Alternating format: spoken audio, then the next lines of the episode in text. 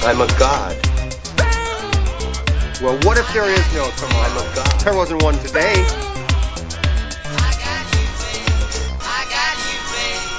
Hello, hello, hello, and welcome to another episode of It's Time to Rewind, a podcast stuck in its own time loop right along with the movies we discuss. In this season, we're taking a look at Groundhog Day, after day, after day, after day, after day.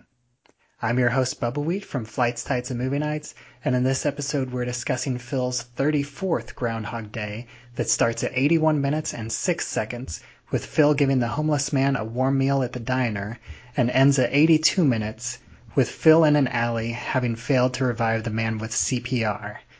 Once again, my guest is Nolan, author of the Bargain Bin Review. How are you doing today? I'm doing pretty good. It's it's been a while. How are you? Yeah, I'm doing pretty good as well. Excellent. Glad to hear it.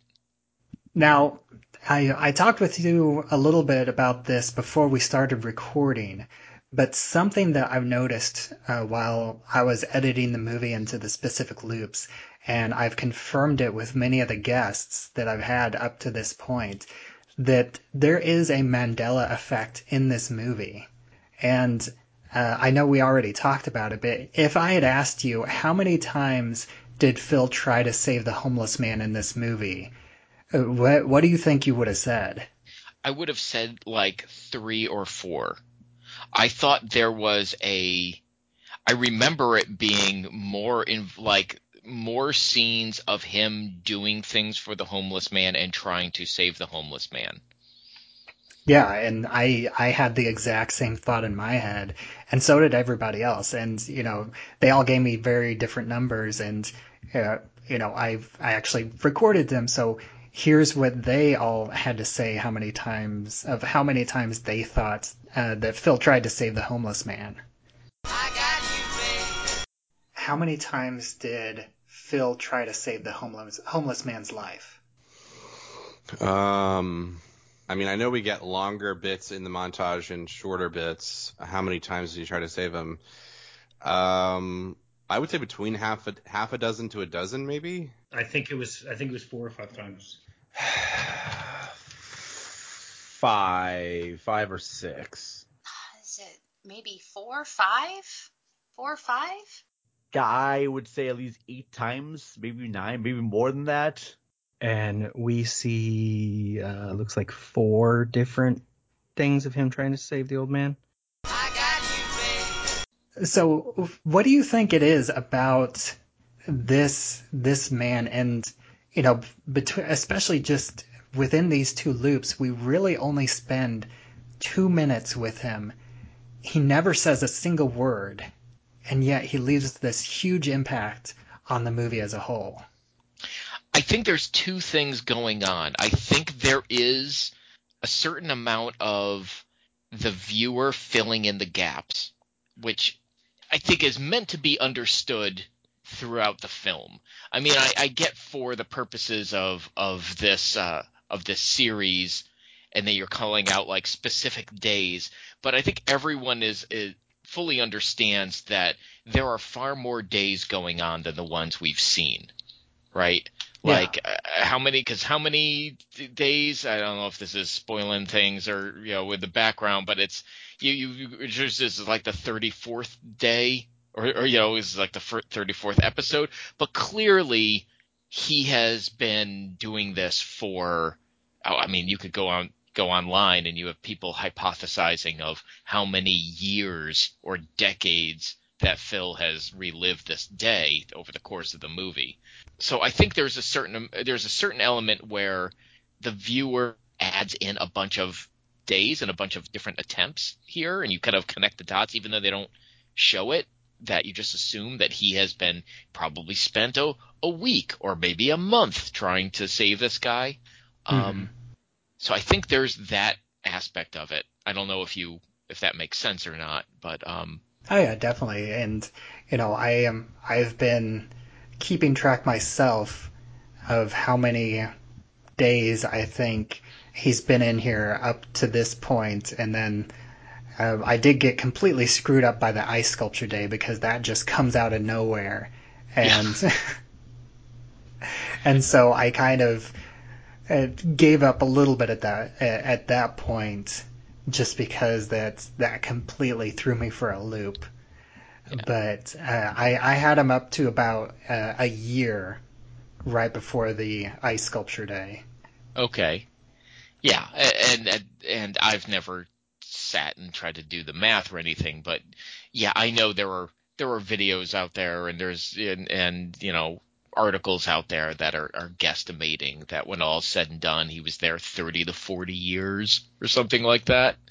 Yeah, Um, and it doesn't help that you know both um, the writer and I can't remember his name at the moment. I should know it because I've mentioned it several times. Mark Rubin and the the director Harold Ramis. They've both been interviewed multiple different times uh, across the you know many different years, like for the fifth, tenth, uh, twenty fifth anniversaries of this film, and it seems like they give a different number each time.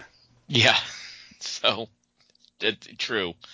But uh, in in fairness to like this sequence here, even even watching it just as being, and we didn't get into the nitty gritty of exactly what happens here. I always I never interpret this as happening on the same day, and maybe that's just me. Him feeding him happened one day, and then the alleyway happened on a different day. Yeah, at least in my head, I interpreted it as, I mean, and as part of that Mandela effect you were talking about, where Mhm. we we think we saw like numerous versions of this, but in my head, he he took him to you know he took him to the diner and then stuff happened and he still died and then on another day he, he found him he, like he tried to get him out of the alley but he's still in the alley and he died you know Yeah, I could be wrong. It's just how I always I was. That's why I say you know, when you when you look at yeah, like you said, your mind just this. fills in the blanks. right. So I was actually re you know revisiting this for for uh, today's show. I was like I was surprised because I there's nothing to indicate that they are separate loops, but they don't. But in my head they were, for what that's worth.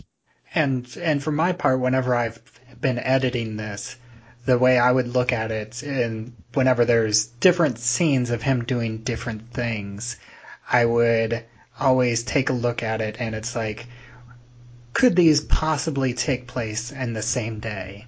And if the answer was no, then I would have to split them up into different days. But if the answer was yes, then I would keep them in the same day. And and I think for the most part, it's there's not really any major issues. And I, whenever I was doing my research uh, before cutting this movie up myself, uh, most most places actually say that he spent, I think, um, 30, 36 or 38 days.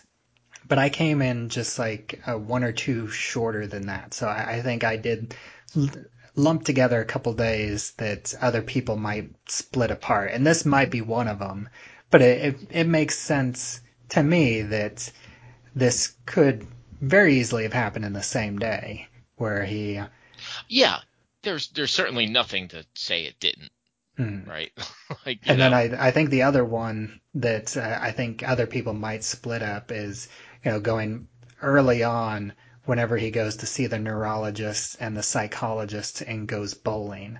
I have that all in the same day.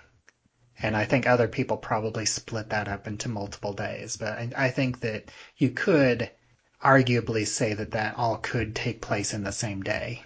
Sure. Absolutely. No reason no reason it couldn't. So Yeah. And, you know, I think another notable thing about this is um, that Phil calls this man who he he never has a name. He never he never speaks a line. We just uh, we do hear like a, a occasional like uh, grunt, um, Yeah.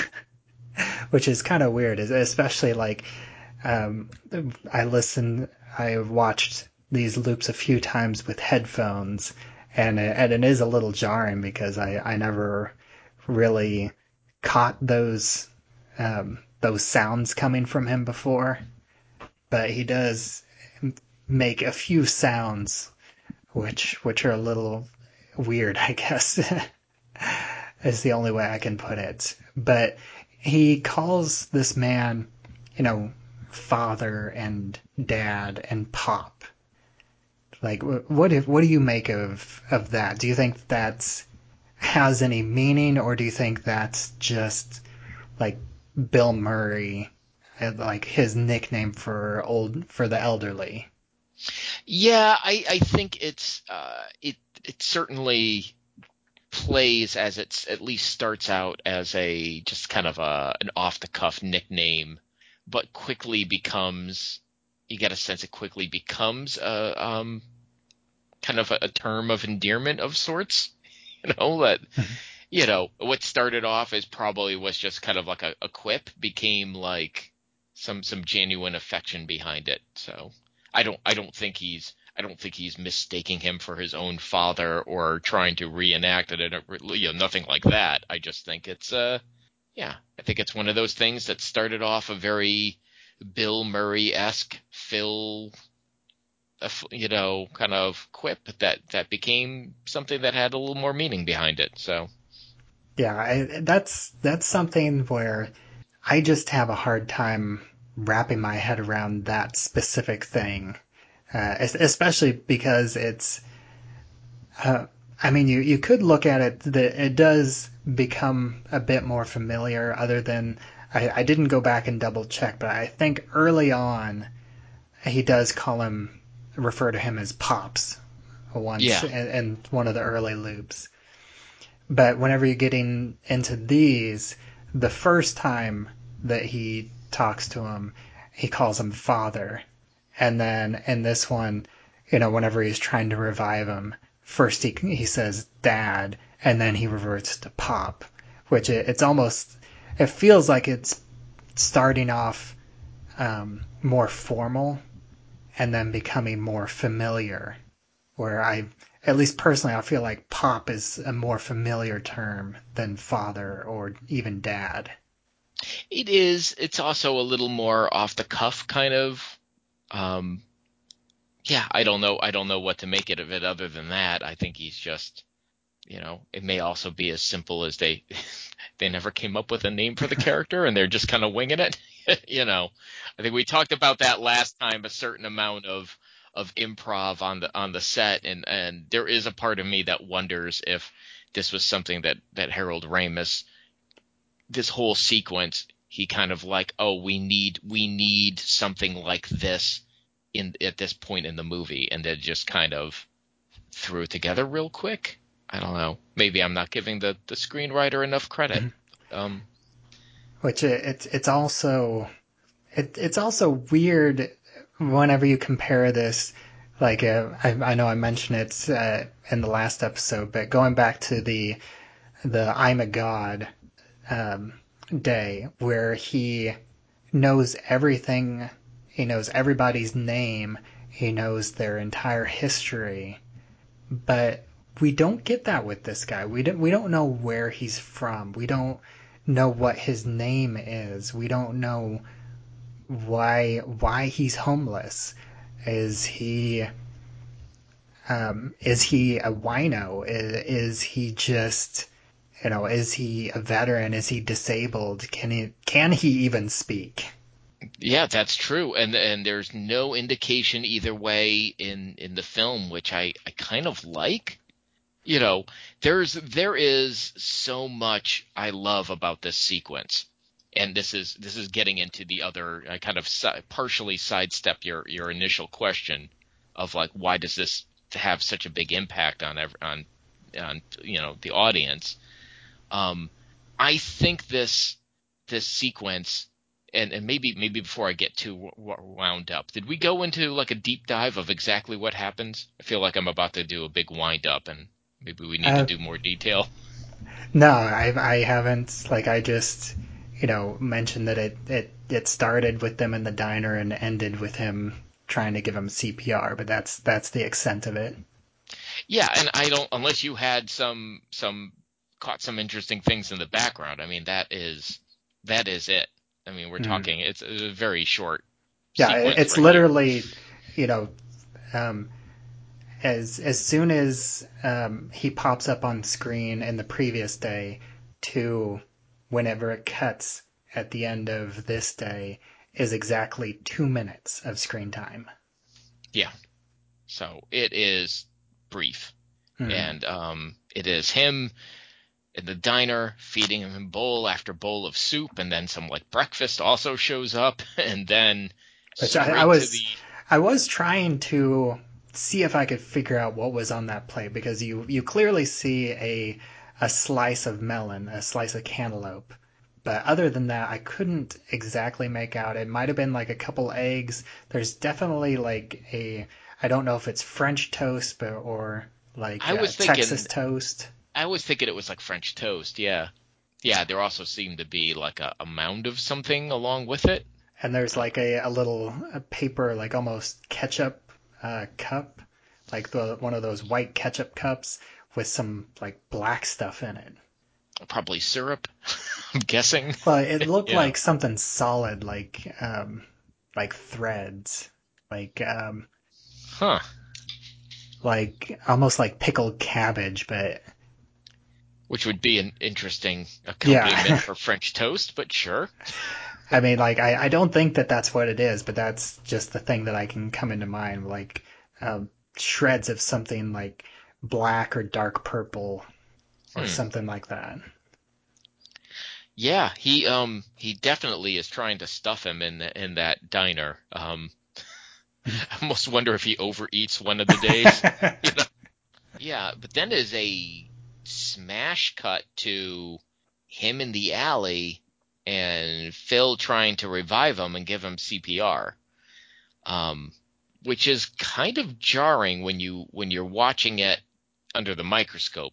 I think, and I think that's where the you know when you're watching it just as the movie and you're having this the movie is kind of washing over you. I think you kind of mentally insert a bunch of days in between of him trying and failing to save this guy. Um, Yeah, and really the only other background detail in this that you can kind of make out is there's a, a shopping cart, which, you know, just seems like the stereotypical homeless shopping cart where you just make the, the mental jump that that's probably his stuff there in that shopping cart, and this is like his alley. Right. But that is that that is the the beginning and end of of this day, whether it's one day or a bunch of days kind of stacked up, you know. Yeah, Um, and and the more I the more that we talk about this and like the more I I think about it, I I almost want to say that that maybe this old man actually can't speak. And It's a that's possibility. and that's why that would make sense why we don't get his backstory, why Phil has to call him father or pop, why Phil isn't really able to get to know this person. Right. Um, there is a deleted scene. I don't know if we Yes. want to talk about it here because I think the deleted scene definitely suggests that Phil has gone through this and attempted to save this guy numerous times. Yeah, I, I think so too. And um, the way that the, the, the deleted scene is set up, it it feels like it takes place like immediately after. Like there wouldn't even be a cut. Um, Oh yeah, it's like it's really it probably Like is an like extension. an extension. It's Yeah. an extension of the of the alley CPR scene. Def- oh, it's definitely that.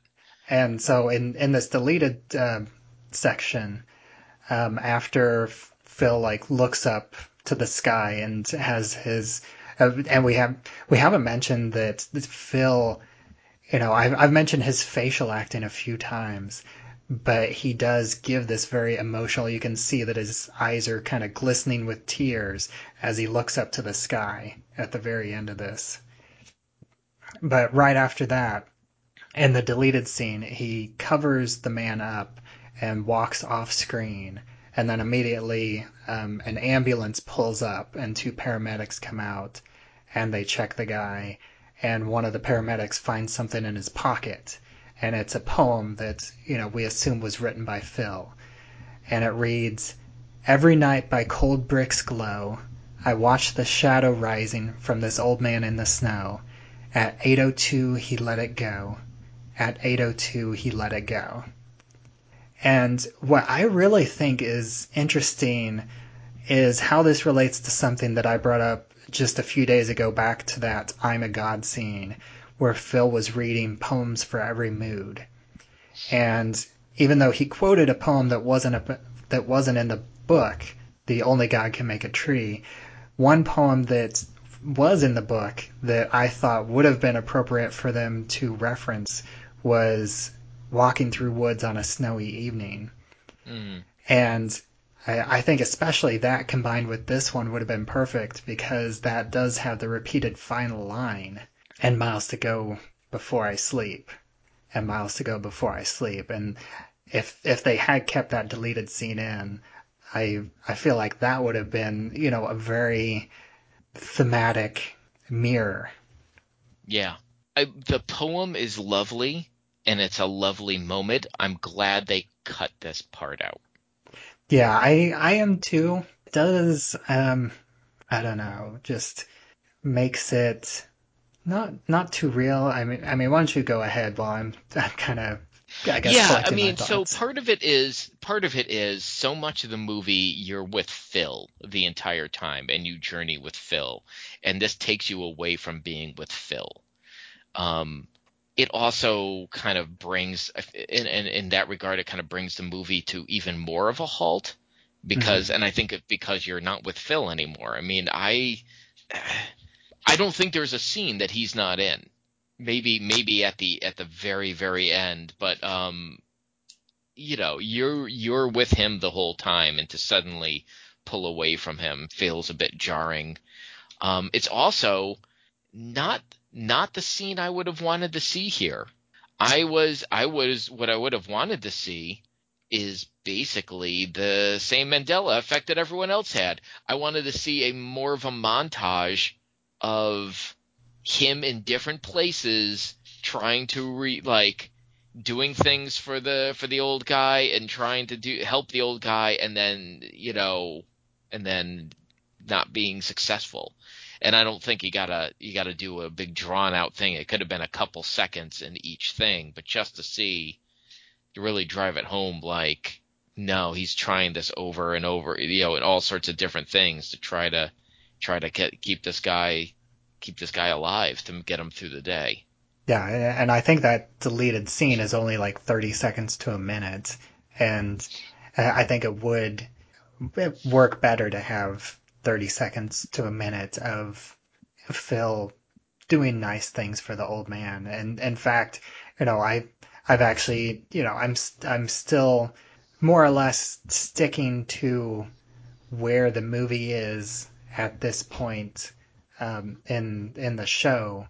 So I haven't fully rewatched tomorrow, which is really the last big day, but I'm 95% sure that this is the last that we see of the old man. Like he, he doesn't show up in Phil's perfect day tomorrow. I'm pretty confident he doesn't. Um, I, I mean, you'll probably know it when you see it, but I think, I think it would be damaging to the film if you you know, because I think after this it goes into the perfect day, and if he walks by him during that perfect day, then you're like, oh, you're just reminded of him. But it does. So now I'll get into my big windup of. uh I think this. I think this sequence is crucial to the film, believe it or not, and and it's it's a weird thing to say because clearly from a plot standpoint, you don't need it. You could have cut this whole section out gone from him getting better and better at piano playing and ice sculpting and then suddenly we get to that perfect day and here here he is the kind of the fully realized version of him but i think that i think this is a crucial crucial sequence to this movie because it takes the movie from being good fun to being great um, because you have this moment of him realizing no, you're not God. There are things that you can't stop, that you can't prevent, no matter how much you may want to or how hard you try. Um, that there are some things that are beyond your capabilities, and him kind of coming to that realization, but still not losing hope that he can still be that, that you could still be good and that and, and kind of still learning through this process to think outside of his own wants and needs and his own kind of growth and abilities. Um, yeah, this is uh, this is this is crucial to the movie in my mind.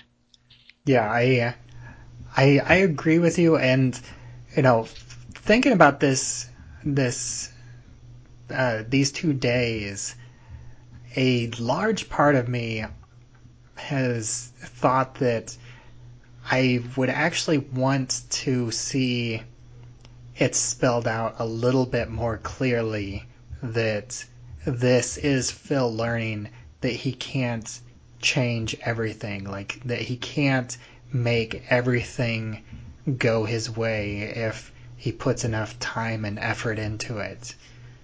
And certain things he, he does just have to learn to accept that this is the way it is and there's nothing that he can do to change it. Even though we did, which is in a way it's it's a mirror of his first date with Rita, except for the fact that he actually is able to change that throughout the second half of the movie by changing himself. He's able to f- go back and, and fix that first date and actually have a the start of a meaningful relationship with Rita. But this is something that he can't change. And even though a part of me wishes that they would have made that clear, I think that the brilliance of this movie is that they imply enough of that in these two minutes that they don't really need that because your your head your own head fills in the blanks because they use enough movie shorthand, emotional shorthand, and they bookend it with these these nice moments. As as much as this these like last 15 minutes have really been like an emotional roller coaster. You know, we we see him um, killing himself, and then he's you know he tells Rita that he's a god, and then we have this this romance or platonic slash romantic day and evening with Rita, and then we have this you know these uplifting days with Phil bettering himself, and a, a funny day or a funny moment with him hugging Ned, and then we go back down again with this old man, and, and this all takes place in the span of just like 15 minutes. And that it's able to do that, but you are right there with Phil the entire time, and you are still rooting for him the entire time, and you're not lost, and it's it works. Yeah. Oh, it absolutely does. I mean, there is something to be said about uh, the movie has trained you at this point because you're deep in the movie at this point. Clearly, you know, Yeah. kind of at the, the, the you know heading into the third act, um, where it's trained you to kind of insert those days in between the scenes you're seeing. We don't need to see five shots of him getting better and better at piano lessons. Like we get like maybe like two or three and then like, okay, we, we get it. He's getting, you know, we've, we've seen the, we've seen the Rocky training montages before. So, but even, you know, early on in the, in the movie, you know, when you, you know, all the times he gets slapped or all the times he destroys, uh, you watch him destroy the alarm clock, you, you get, you, you're, you kind of understand that like for however many you see here on screen, it's happening, you know, like 10 more times or, you know, 10 times as many times, you know, that kind of deal. Which is why, where I think a lot of the Mandela effect that we were talking about early on comes from. And, and, uh, Yeah, and, and I've been keeping track of some of the biggest, um, the most notable moments that are repeated. And nothing in this movie is repeated more than nine times. huh, it's interesting. And the uh, the two events that that are repeated nine times is um, I got you, babe, Okay. and him at Gobbler's Knob, like with the the uh, Groundhog Day report. Yep. I would have guessed the slap, but I, I think there's there's a there's a cap on the number of times he gets slapped. So Yeah, and I don't really count that because that that all takes place in one specific chunk. Like Right. they're they're all in a row. It's not, you know, he doesn't come back to the slap. You know, once he gets slapped like seven times in a row, but then you're done. right. But yeah, that's that's pretty much all the notes that I have uh, for this. But you know, I I realized, and you know, I I also just realized that I didn't send you this beforehand, so I'm going to spring it on you. Uh, Okay. We, we talked about it a little bit. You know, a lot of people have different ideas of how long Phil has been stuck in Groundhog Day, and so you know, if you had to put a number on it, how long do you think that he's that he was trapped in Groundhog Day? I I know that people have written articles and done analysis on this to try to determine it, which so I feel like I can't give a unbiased answer um, because people who have actually put some real thought into this have kind of tried to figure it out. My knee jerk would have been 10 years, but I've seen a lot of stuff that they've done they figured it out and it's closer to 30 or 40 years. All right, so you think 30 to 40? Yeah. Yeah, I, I think, and you know, I've I've been keeping track of this, and the the only thing that I don't like is the majority of those, like the majority of the time that you have to account for is all in these last four or five days.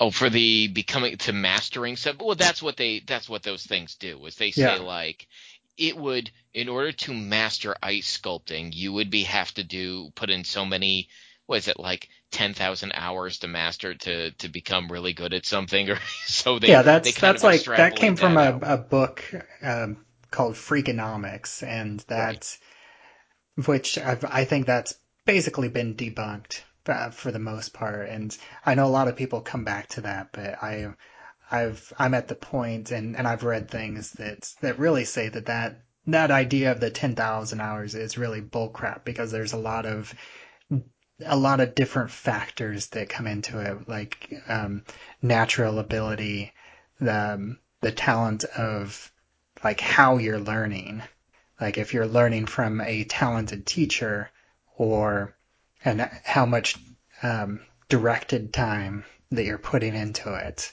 can speed that up a lot. Oh, sure. Um, so, but uh, I, so yeah, I think that's a that is a very fair uh, argument about it. But there's a lot of scenes that get kind of glazed over because it's played for laughs early on. But if you stop to think about it, must have been a hunk of time and, and a hunk of days to kind of work through. And and the one that jumps to mind is the robbery. Like he's got that. I give that one about two months of planning, like two Yeah, months to planning. between two months and and a hundred days.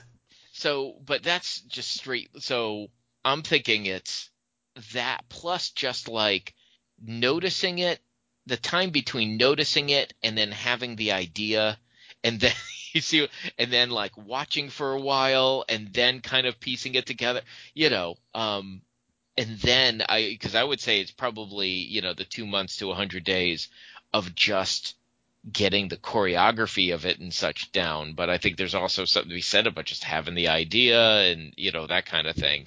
So it probably I would say probably closer to you know four to six months when all's said and done. And Yeah, that's that- just that's actually not- throwaway gag. Yeah, that that is like for the the planning I have that, but I did take that into account too, and like the the number I gave for all of that combined was 150 days because that that's also the same time that he says that he's seen Heidi 2 over 100 days Yeah. or over 100 times, which I imagine that's that was the time that he was just dating multiple women. Yep. Um, and then at some point during that, he noticed this. Uh, you know, he thought, well, this would be more fun if I had money. And then that's whenever he gets the idea somewhere early on there, and then gets to the point where he's a master at, you know, just a, a non-violent robbery. Right. Did you uh, have you have you pieced together a uh, an estimate, or are you are you saving that for uh, for the grand uh, finale, the season Well- finale? Like I said, I up until the ice sculpture, I my estimate was just over a year. Okay.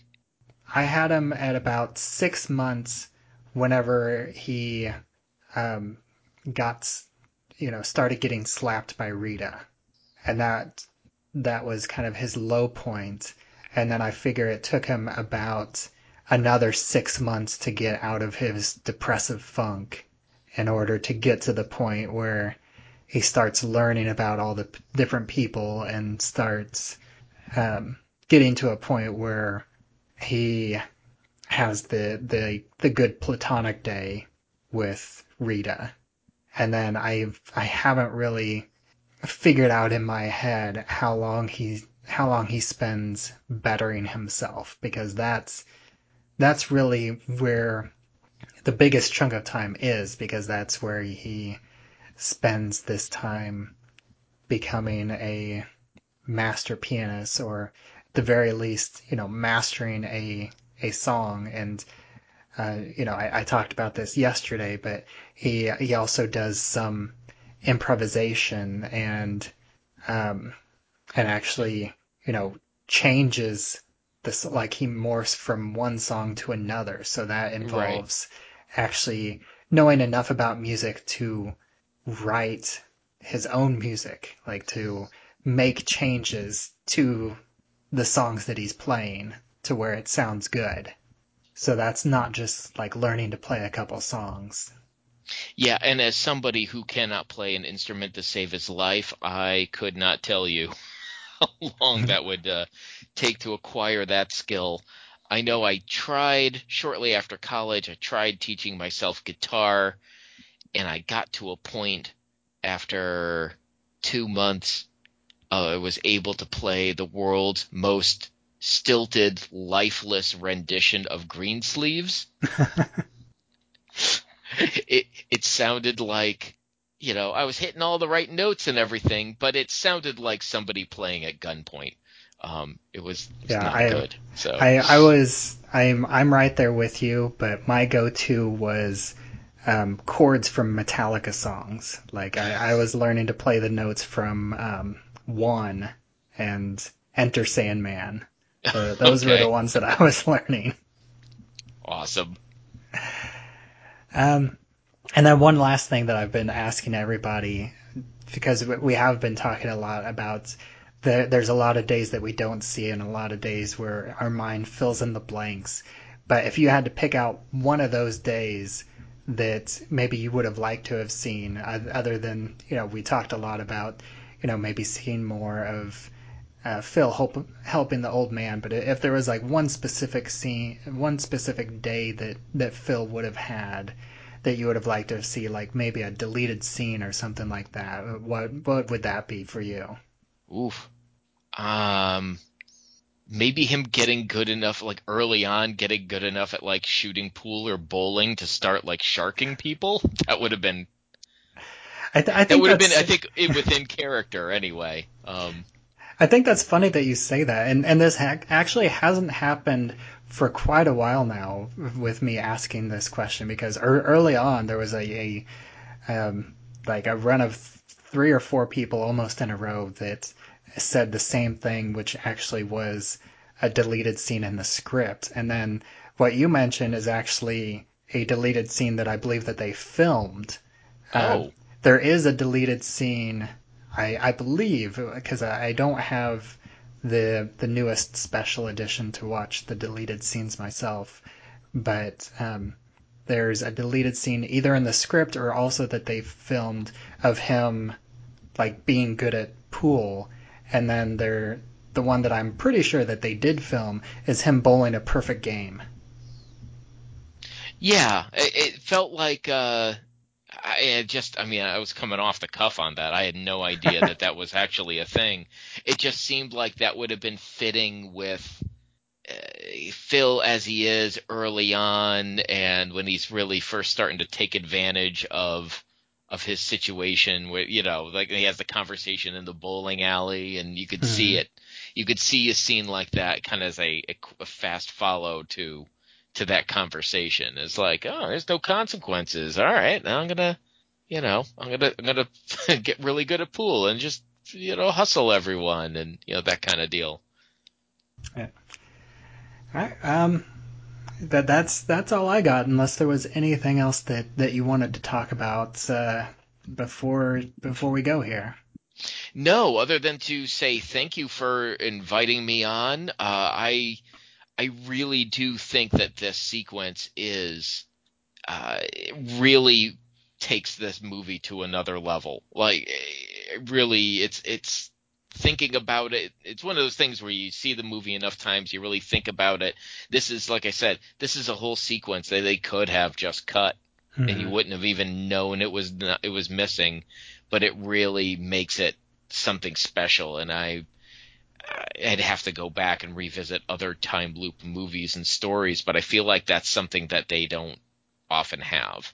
Um, and maybe because this is a very much a character thing as opposed to a plot thing. So, um, Yeah, and But, I am uh, very and I'm very curious to explore that myself as as this goes on into this show goes on into later seasons. Like, and you know, part of me almost wishes that I would have saved Groundhog Day for you know a later season, but at the same time, I don't think there's any other movie that I would have rather started with than this one. Yeah, I think because now I'm thinking about it. I I bet I think Palm Spring has a has a uh, a scene or a moment like this late in it. I'd have to watch it again. Palm Springs is is really really good. Yeah, a lot of people have mentioned that. I, I I haven't seen it yet myself, but it, it's it's high up on my list of, of ones to, to check out soon. Excellent. All right, well, you know, thanks so much for joining me today. Oh, thank you. And uh, why don't you go ahead and uh, you know uh, plug whatever you want to plug before you get out of here. Fantastic. Uh, I am Nolan, and uh, a couple of years ago, I wrote a book called The Bargain Bin Review: Taking on the Movies No One Else Will Touch. Uh, you can find that on Amazon by Scott Nolan, the name that my parents gave me. Uh, this book is a collection of 90 handcrafted, lovingly rendered artisanal reviews of bad, bad movies, uh, collected all in one place for you, along with some little uh, autobiographical ditties that kind of helps you to understand why I would do this to myself. That's available now on Amazon, uh, both on paperback and Kindle versions. So go check that out. It is a rollicking good read, if I may say so myself. And as always, I am Bubba Wheat. You can find me at flightstights You can find me on Twitter at Bubba Wheat. And you can also find the show, It's Time to Rewind, on Anchor.fm, as well as anywhere else you listen to podcasts. And we also have a Facebook group, It's Time to Rewind, a time loop group where you can come and discuss episodes as they come out. You can get, uh, stay up on, you know, future seasons. Um, as uh, as I decide what we're going to be covering, and uh, it's a lot of fun there. And you know, at uh, at 9:04, I end the show. At 9:04, I end the show.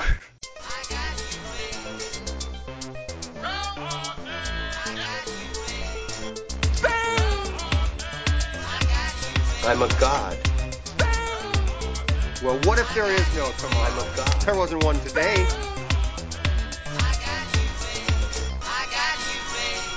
Come on, dear. Come on, Pop. Come on, Pop.